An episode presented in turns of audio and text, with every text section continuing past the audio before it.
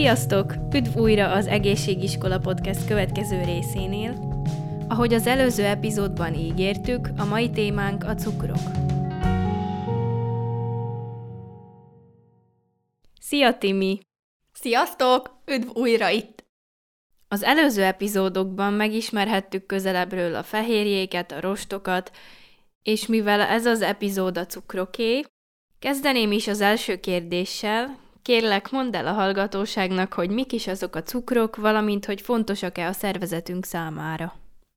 Tehát egy nagyon érdekes témához érkeztünk el, mivel hogy a cukrokról manapság bárhol lehet olvasni, hallani, ne edd ezt, túl cukros, ezt nyugodtan fogyaszthatod, nem tartalmaz cukrot, és nagyon fontos, hogy ezeket a tényeket, állításokat helyesen értelmezzük. Tehát a szacharid szó valójában görög eredetű és jelentése édes. A szacharid egyenlő a cukrokkal, és akkor kezdjük is, hogy valójában miért fontos, pontosan nagyon jól halljátok, hogy nagyon-nagyon fontos a szervezetünk számára, hogy megfelelő mennyiségű szénhidrát jusson el nap mint nap, mivel hogy ez az egyik hajtó elemünk. Mennyire is fontosak az emberek számára, nagyon egyszerű kis táblázattal el tudjuk osztani, ami azt jelenti, hogy 30%-ban szükségünk van fehérjére, 30%-ban zsírokra, és egészen 40%-ban cukrokra. Viszont fontos, hogy odafigyeljünk rá, hogy nem csak kimondottan cukrok, telítsék be nekünk ezt az egységet, hanem ide tartoznak a rostok is, amiről már ugye az előző epizódban szó esett. Tehát a szénhidrátok a szervezet részére rendkívül fontosak, agyunk a megfelelő működéséhez az energiát kizárólag szénhidrátokból nyeri. A zsírégetés is csak szénhidrátok jelenlétében mehet végbe. Szervezetünk a szénhidrátokat az izmokban és a májban raktározza, a máj pedig különösen fontos szerepet játszik az agy folyamatos szénhidrát ellátásában. Minden szénhidrát egyforma, vagy szintén csoportokra oszthatjuk őket? Általában, ahogy az eddigi összes epizódban, ugyanúgy a szénhidrátokat is szét tudjuk osztani csoportokra. A szénhidrát olyan anyag, amely szénből, hidrogénből és oxigénből áll. Legegyszerűbb formái a cukrok, bonyolultabbak a keményítők, és a legösszetettebbek a rostok. Ahogy már említettük, a szénhidrátok fő szerepe, hogy energiát szolgáltatnak. A legtöbb szénhidrát lebomlik és glükózzá alakul, ami felhasználható energiaként. A szénhidrátok zsírokká is át tudnak alakulni, tartalékolt energia későbbi felhasználásra. Mi az a tartalékolt energia? Ezt a fogyasztóimnak nagyon egyszerűen szoktam elmondani, hogy fontos, rendszeresen étkezzünk, és a szervezetünk ne gyártson magának nagyon sok tartalékolt energiát, ami azt jelenti, hogy tartalékolt zsírpárnákat. Mivel ha mi rendszeresen étkezünk, tehát minimálisan napi ötször kisebb adagokat, a szervezetünk észleli, hogy nem koplalunk, tehát nem kell tartalékolt energiát, azaz felesleges zsírokat raktározni a testünkön. Tehát teszem fel azt, ha valaki csak napi háromszor étkezik abban a tudatban, hogy oké, okay, de legalább nem viszek be annyi kalóriát, kevesebbszer étkezek, és nem fogok hízni. Viszont a szervezetünknek ugyebár három óránkénti étkezésre van szüksége, így, mikor mi csak napi háromszor étkeznénk, jóval nagyobbak ezek az intervallumok, és a szervezetnek ilyenkor is energiára van szüksége, ekkor fontosak ezek a tartalékolt energiák, amikhez a szervezetünk hozzá tud nyúlni. Azaz, a testünk nem maradhat üzemanyag nélkül. Mi, hogyha alakot szeretnénk formálni, fogyni, vagy esetleg egészséges életmódot vinni, fontos a napi ötszöri étkezés, hogy megfelelően étkezzünk, és a szervezetünket ne kérjük arra, hogy folyamatosan raktározzon nekünk el bizonyos energiát, mivel ilyenkor lép fel valójában a hízás. Biztos hallottatok már ti is olyan emberről, aki azt mondja, hogy én már csak vizet iszok, és attól is hízok.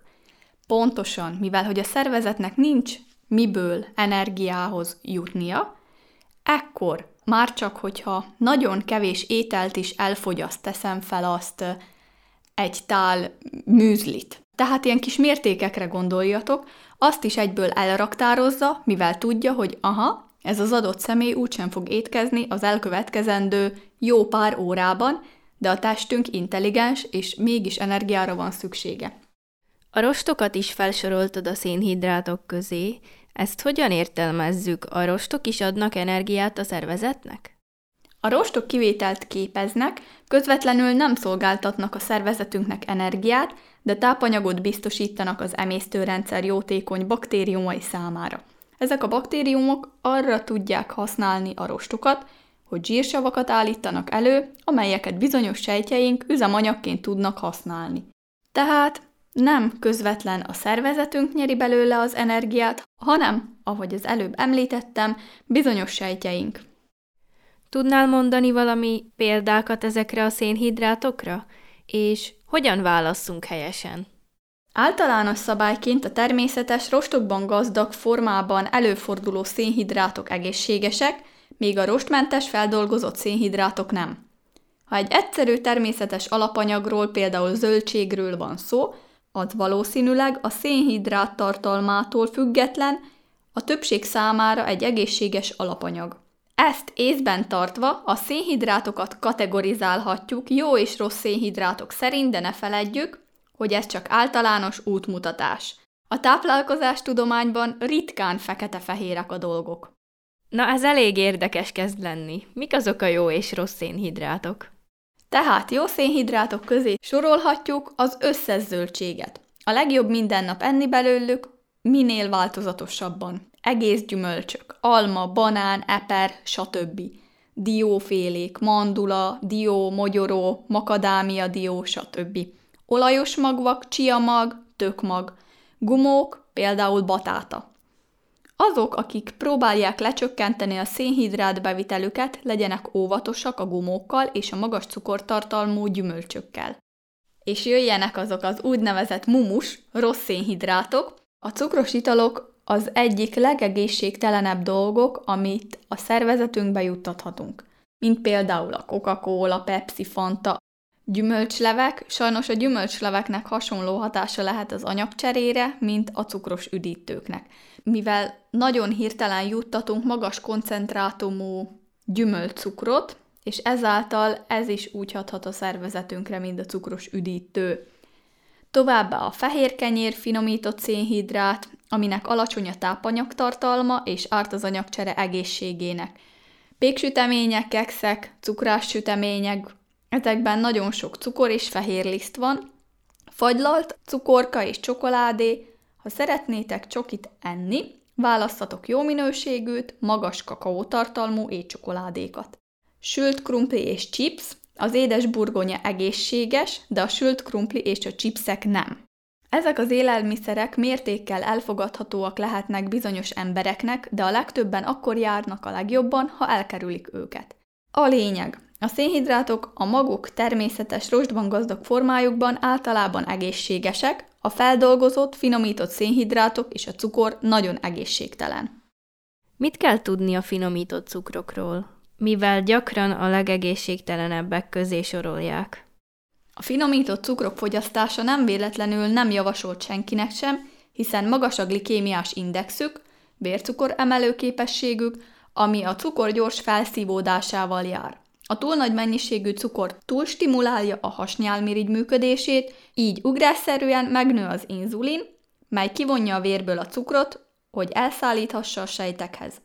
Azon túlmenően, hogy a hirtelen megemelkedett vércukorszint leterheli a hasnyálmirigyet, és inzulintöbletet okoz, a szervezet nem képes hirtelen felhasználni ezt a nagy mennyiségű energiát, így kénytelen lesz elraktározni.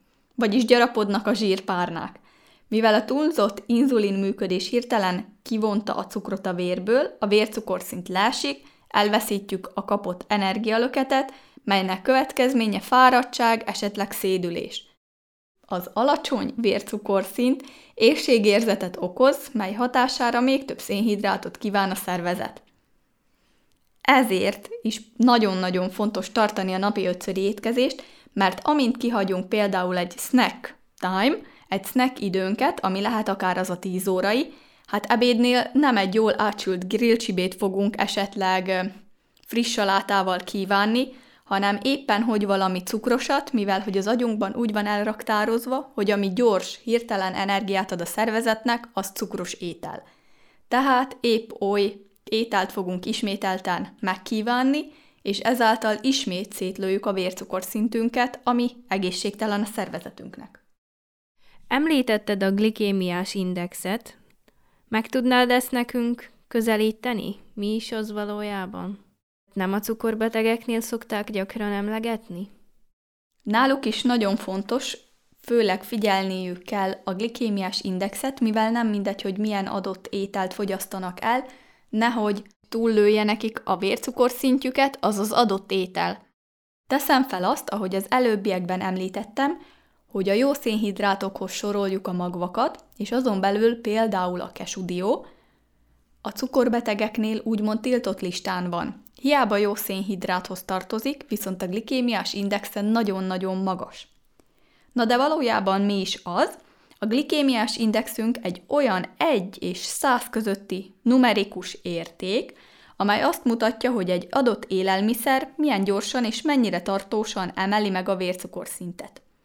Az étkezés során bevitt szénhidrátokból lebontott glükóz, vagy más néven vércukor az emberi szervezet legfontosabb energiaforrása, amely a vérben keringve jut el a test különböző pontjain található sejtekbe.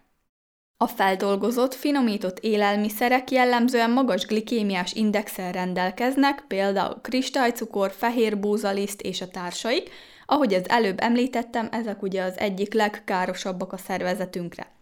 Majd a keményítőt nem tartalmazó zöldségek jellemzően alacsony glikémiás indexel rendelkeznek, a fehérje tartalmú ételek, bár nem tartalmaznak sok rostot, jellemzően alacsony glikémiás indexűek.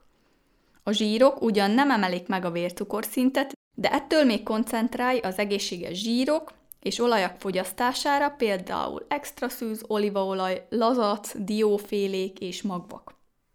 Fogyasz magas rostartalmú ételeket, mivel ezek emésztése és felszívódása hosszabb időt vesz igénybe, és kevésbé dobják meg a vércukorszintet. Hogyan győzhetjük le az édesség iránti vágyunkat? Szintén az egyik leggyakoribb kérdés, amit kapok a fogyasztóimtól, nagyon érdekes és egyszerű a válasz rá. Fontos, hogy az ételekbe minél több minőséges fehérjét és rostot tudjunk bekombinálni.